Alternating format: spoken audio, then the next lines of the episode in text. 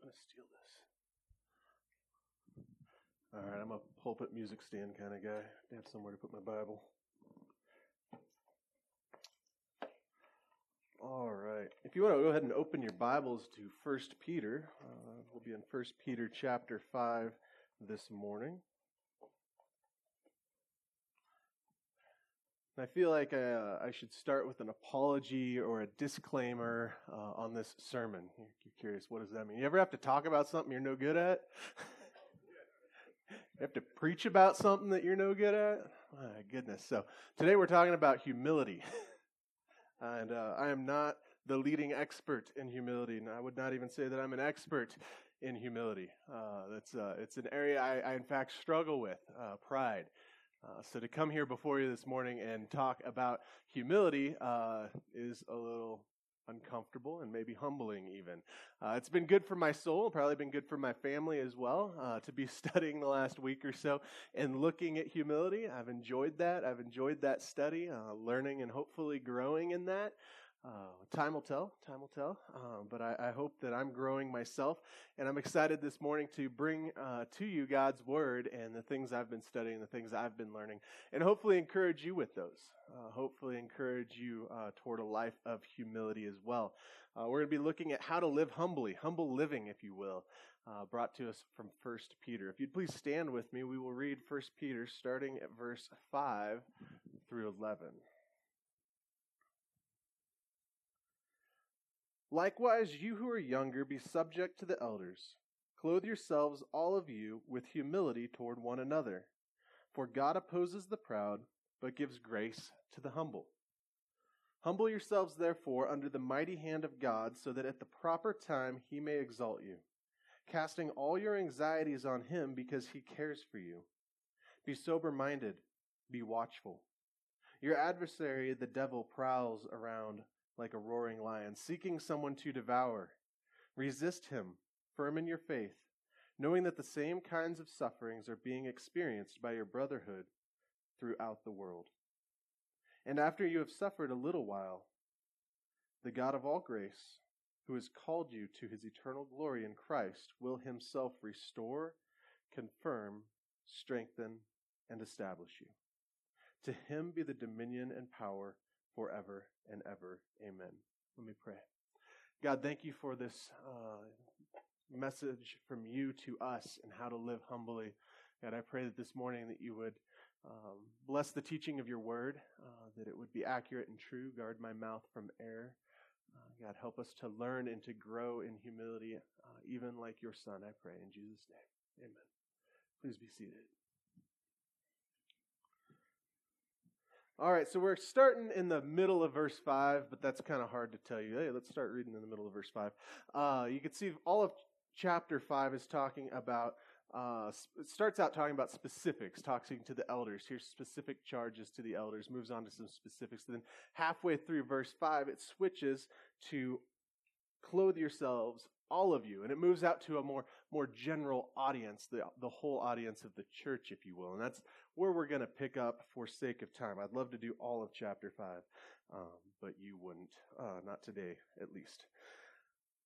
We see here we start off with clothe yourself. The first point is we are to humble, or we are to be humble to one another. We are to be humble towards one another.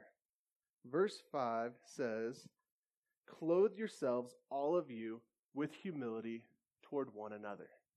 This is the idea of putting on humility. And this, this is a little strange when, you, when I read that. I'm like, what do you mean put on humility? I feel like humility is already hard to grasp and hard to do, and now you're telling me it's a coat? Like, how, what are we doing putting it on?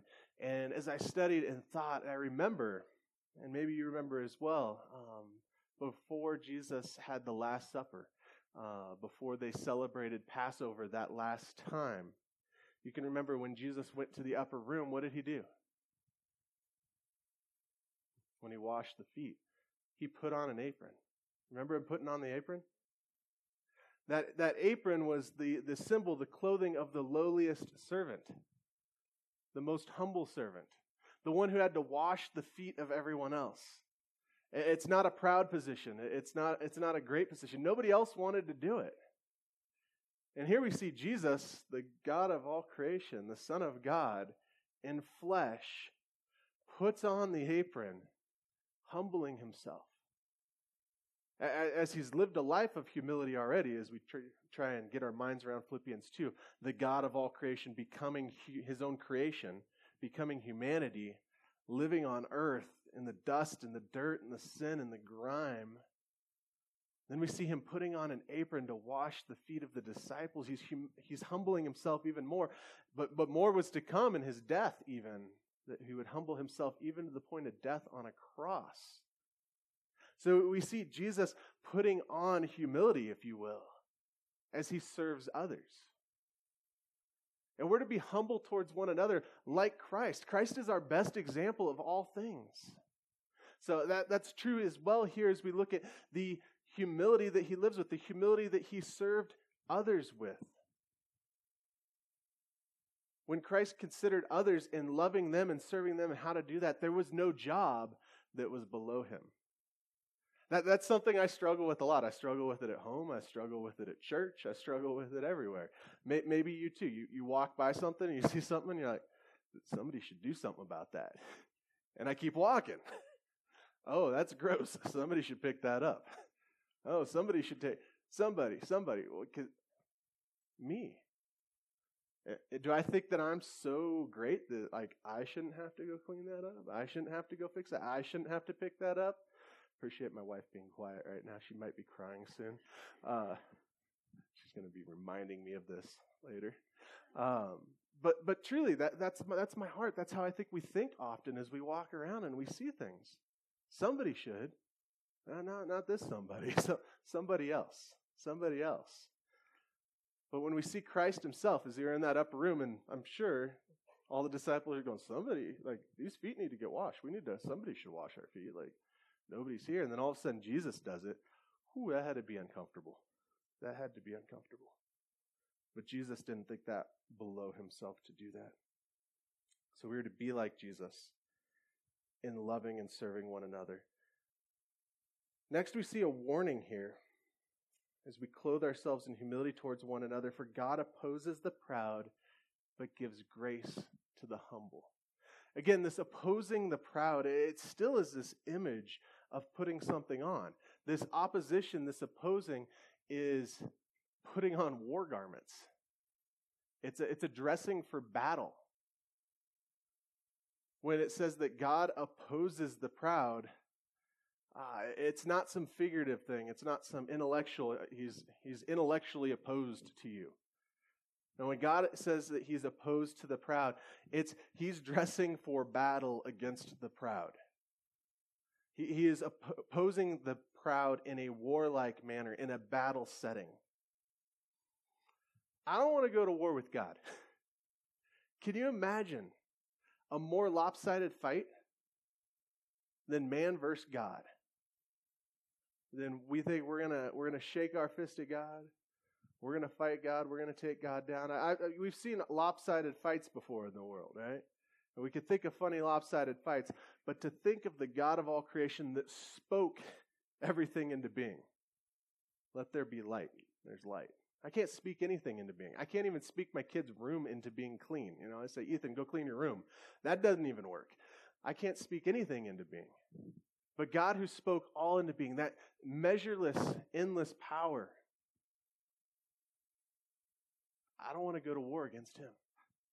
I don't want to go to battle against him. But we're warned here that God opposes the proud.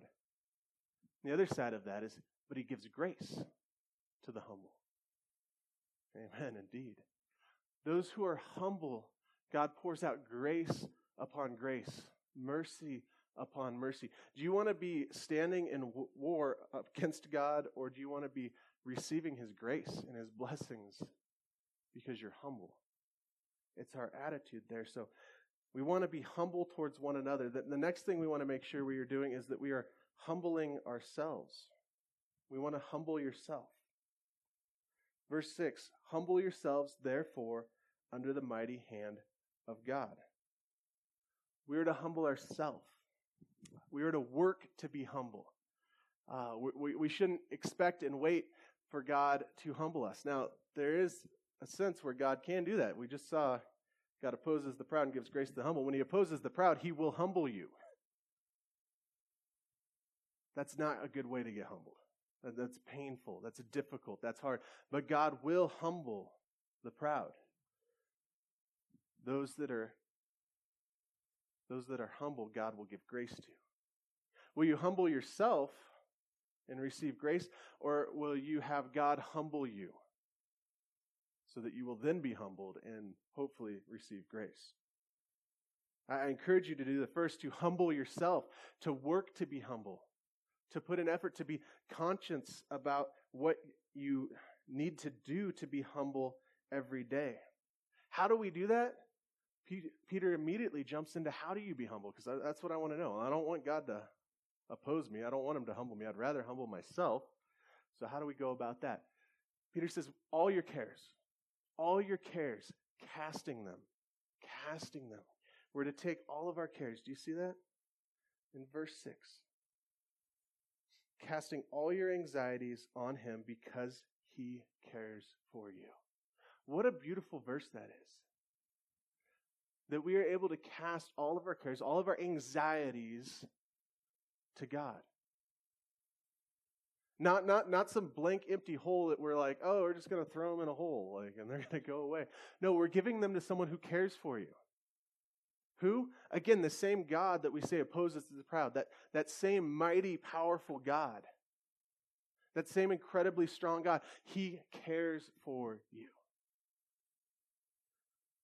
So when we take our cares and our anxieties to Him, we're not taking them to some hole in the wall and dumping them out where nobody cares. We're taking them to a Father who desperately wants what's best for us, what's good for us.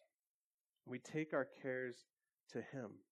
So, again, how do we be humble? By taking all of our cares to Him. How to, and a great way to do this, a great way I've been preaching to my own heart on how to do this, is every day, every morning, taking my cares to Him in prayer.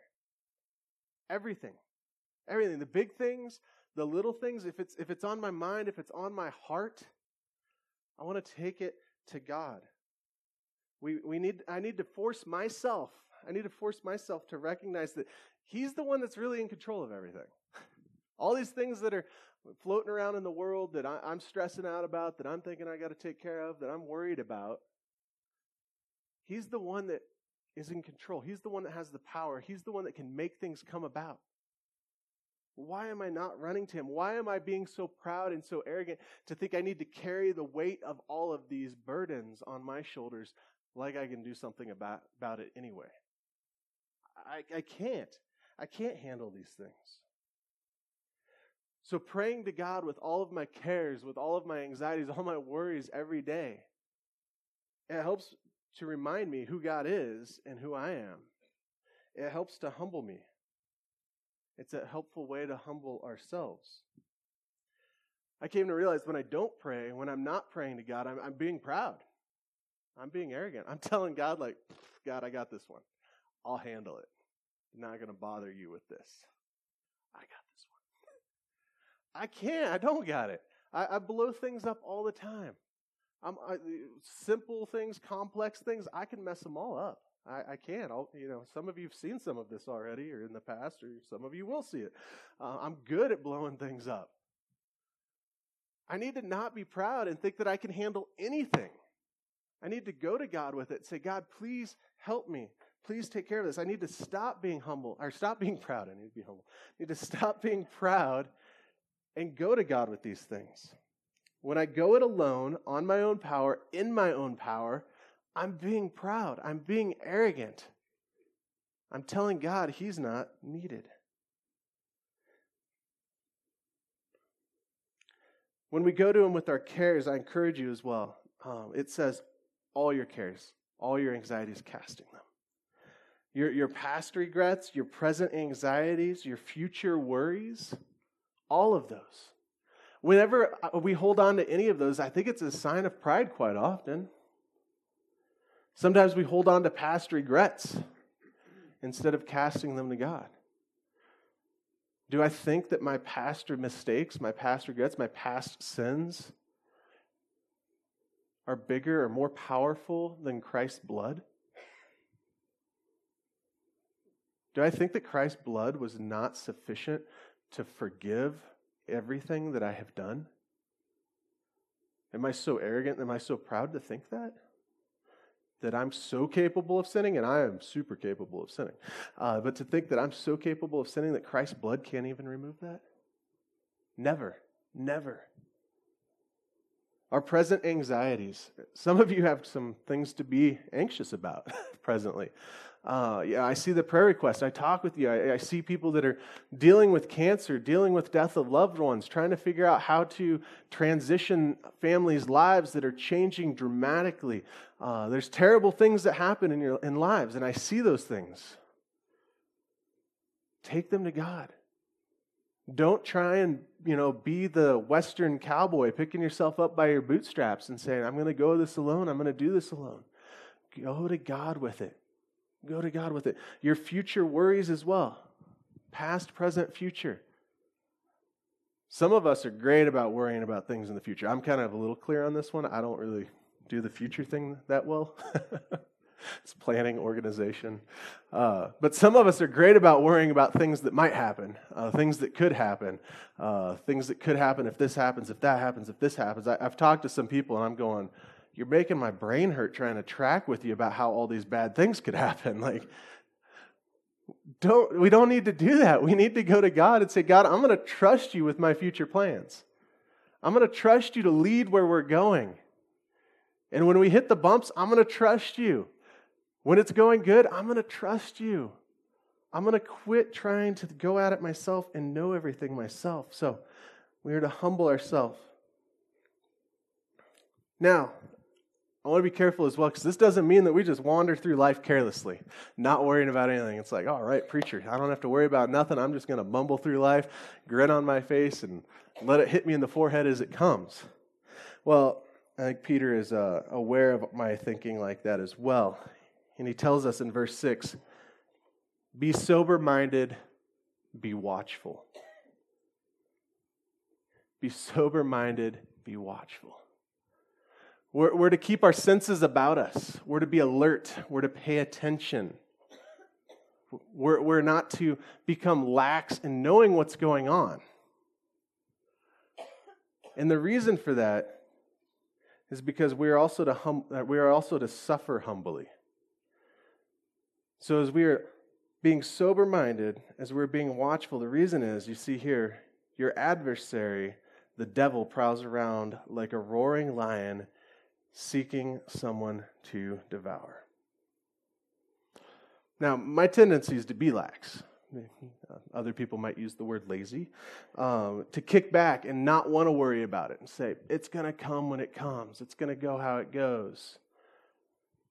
And Peter's telling us to fight that, to be sober minded, to be watchful because there is an enemy.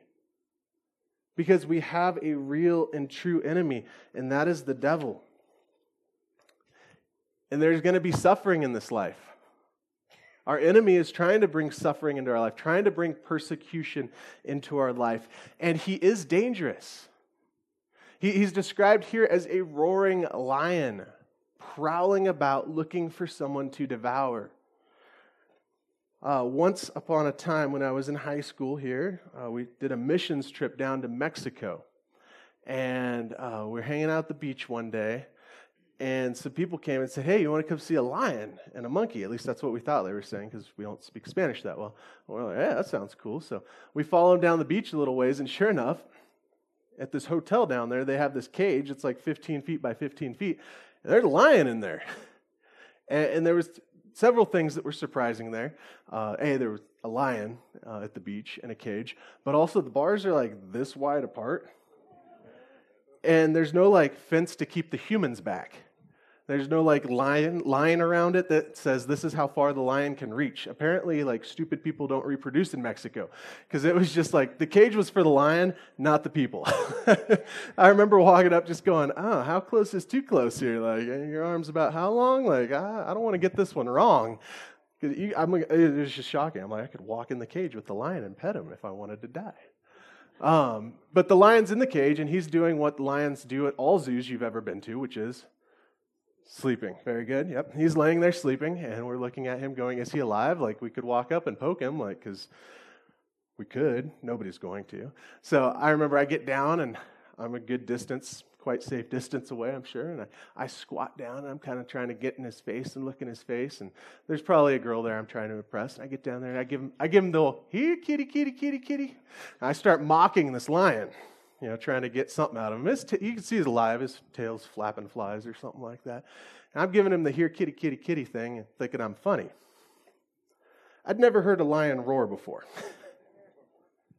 in, in a split second, he went from sleeping to it was somewhere between a bark and a roar. He didn't. I don't think he put a whole lot into it. He just kind of gave me the "Hey, be quiet," uh, and he he gave me this short roar, like just brah and right at me and right back to sleep. And I felt my internals jiggle. Like my stomach, like intestines, like my lungs, everything shook with the, the just the intensity of this roar. And, and I no longer looked so cool um, as I thought I did, saying, Here, kitty, kitty. Because from the squatting position, I rolled backwards like a cockroach. It was all I could do. I literally fell on my back, four legs in the air, like, uh, I just felt everything wiggle in me. Like, am I dead? Did it kill me? Like, and I think everyone was laughing. I don't know. I was just glad I wasn't being eaten by a lion at that point. The roar of the lion was terrifying. It was intense. It was powerful. It was scary. That's what I think of when I think of this. I, I remember teasing a lion in Mexico and regretting it quickly. Our, our enemy, the devil, is powerful, is mighty. He, he's out for business. He's looking to devour anyone if at all possible. He will roar and he will try to scare us with anxieties and fears and worries and attempt to paralyze us in fear. So we must be sober minded. We must be watching. We must be alert, looking for these attacks. What are we to do? What are we to do as we watch for them? Supposed to go hit him in the head with a shovel, fight him, pull his tail? No, none of those things. We're to resist the devil. We are told to resist the devil. We're not attacking, we're not plotting, we're resisting. Ephesians chapter 6 talks about God's armor that He has given us. And we need it because we're going again, we're in a war, we're in a battle against cosmic powers, against the devil, and demons, and it's true and it's real. We're not equipped for that. We, we might like to watch, you know, the, the movies on TV where, you know, the superheroes going against all the cosmic powers, and the, the one man takes out, you know, all the cosmic powers in the world and the aliens and things like that. That's, that's good on a movie or a TV, but in reality, I'd get destroyed. I'm not equipped to go to battle against these cosmic powers, against the devil on my own. So God gives us what we need in his armor. If you don't know what that is, go to Ephesians 6 later today. Read it. Check it out. Put on God's armor. And you know what it says to do after you put on God's armor? You know, slay the lion, chop his head off, pull his tongue. No, it says to resist. Once you have the armor, again, resist the devil. Resist the devil in what? He will flee from you. Resist the devil and he will flee from you.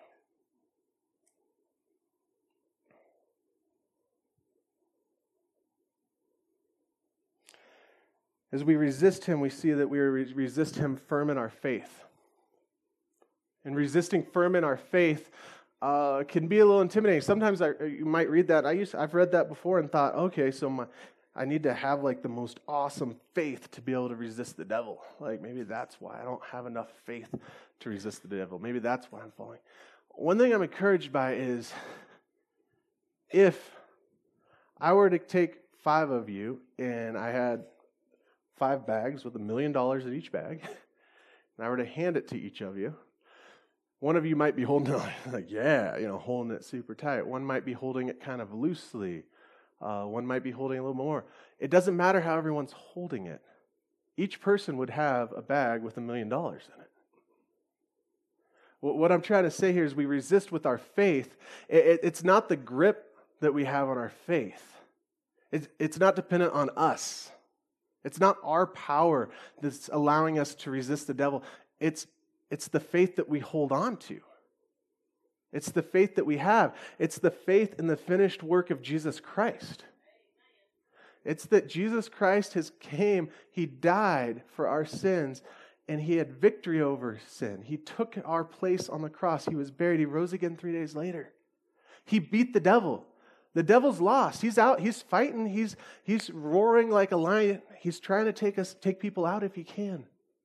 But we resist him with the faith of what Jesus has done. And don't stress out yourself like, I don't have enough faith. I don't believe enough. Yeah, probably not. None of us do.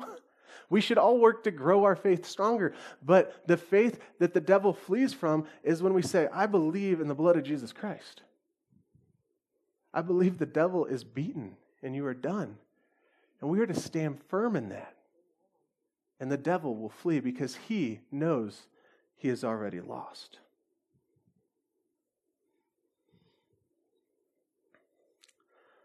The last way here that I see, uh, see to humbly suffer, we see that we can take uh, encouragement from the solidarity that we have with the brotherhood says that we know that the same kind of suffering are being experienced by your brotherhood throughout the world. As we suffer, and we don't suffer a lot for being Christians, uh, we suffer little in America, and that's a blessing. But when we do suffer, we know that we're not alone. Uh, we see the news reports of people that do die for their faith every day um, that, that really suffer incredibly painful ways all over the world. So when we do suffer, when we do suffer in this world, uh, there is this solidarity to know that we are in a brotherhood, we are in a family uh, that is not just this church, but expands far beyond that. And a lot of times, I tend to think when I do suffer, I'm special. I'm special for suffering, and I'm, I, I give myself the pity party of the woe is me for suffering. Like nobody else suffers like this. I think there's a good reality check for myself and others here to remember that our suffering, when we do suffer, um, I'm not special. I'm not special. People all over the world are suffering. People all over this valley are suffering. And, and I'd say many or most more so than me. There's encouragement in that. And then we can humbly be patient. We can humbly be patient because we're told after we have suffered a little while, after we have suffered a little while, the God of all grace, who has called you to his eternal glory in Christ, will himself restore, confirm, strengthen, and establish you. Suffering a little while might be your whole life. It might be your whole life. When we say a little while here, um, it's not my little while. it's not your little while. Uh, we don't get to pick the time frame. So we have to trust in humility God, who's in control of even our suffering, is allowing it, is permitting it. And we trust that it's just going to be for a little while. And that's true when you look at it in the light of eternity. So if you go back in time with me in your minds and you imagine high school, some of you not that long ago, some of you a while ago. You remember thinking it was never going to get out as a freshman? never going to be an adult. I'm never going to like be able to, you know, turn 18 and get out and do whatever, whatever. How long did high school seem now? It seems like shorter and shorter time to me as I get further and further from it. Imagine in a million years what your whole lifespan is going to seem like. 100 million years. What's your whole lifespan going to seem like? 10 billion years from now. This will have been a day. And we'll look back and say, I could have put up with anything. I could have suffered through anything considering the grace, the God of all grace that I am with for eternity. This is great. This is great. This is amazing to be in the presence of God. So be encouraged that your suffering, though it la- may last a lifetime, can only last a lifetime. It'll only be a little while. So let us suffer humbly, trusting God's timing, God's plan, that it will end, that He is the God of all grace, and in His timing, whether in this life or in the next, at the right time, He will restore, confirm, strengthen, and establish you. That encourages me. I hope that encourages you. I hope you see that and go, I can do anything. I could, I could put up with anything. I could take any suffering because the God of all grace is in control. And I need to trust that. I need to believe that. I need to remind myself that every day when I get up and I'm, I'm tempted to worry, I'm tempted to stress, I'm tempted to fret about the past, the present, the future things that are going on. I'm tempted to put everything on my shoulders and try and do it all myself because I can and I'm strong. No, I'm not and I can't. I need to take them to God. I need to set them before God and ask for Him to help me. I need to be humble in the way that I live. I need to be humble towards those around me and look for opportunities to serve and to love one another, knowing there's no job that is beneath me. When I walk by something and say, someone should do that, I need to start saying, I should do that. We need to humble ourselves lest God does it for us. Let me pray for us. Lord God, I thank you for this morning and this chance to look at your word and to be reminded of your son and his incredible sacrifice that he took our place on the cross, uh, the ultimate example of humility and of love for others. He did for us what we could never have done for ourselves. Uh, thank you, God, that Jesus didn't look at us and say, somebody should do something about them. But that Jesus said, I'll do something. You sent him to die for us. God, I pray that you would make us humble people, that you would help us to grow in humility, that we would love each other well, that we would serve each other well, that we would take our cares and our anxieties and throw them upon you, and that we would also trust your timing and your plan, even amongst incredible suffering and pain, difficulties that do come in life. God, mostly I pray that we would hold strong to the faith that we have in what your Son has done. That in that we would resist the devil and see him flee from us, I pray. In Jesus' name, amen. Thank you all for being here this morning. Uh, we will see you next week. You feel free to head down to the fellowship hall. There's some refreshments and fellowship down there.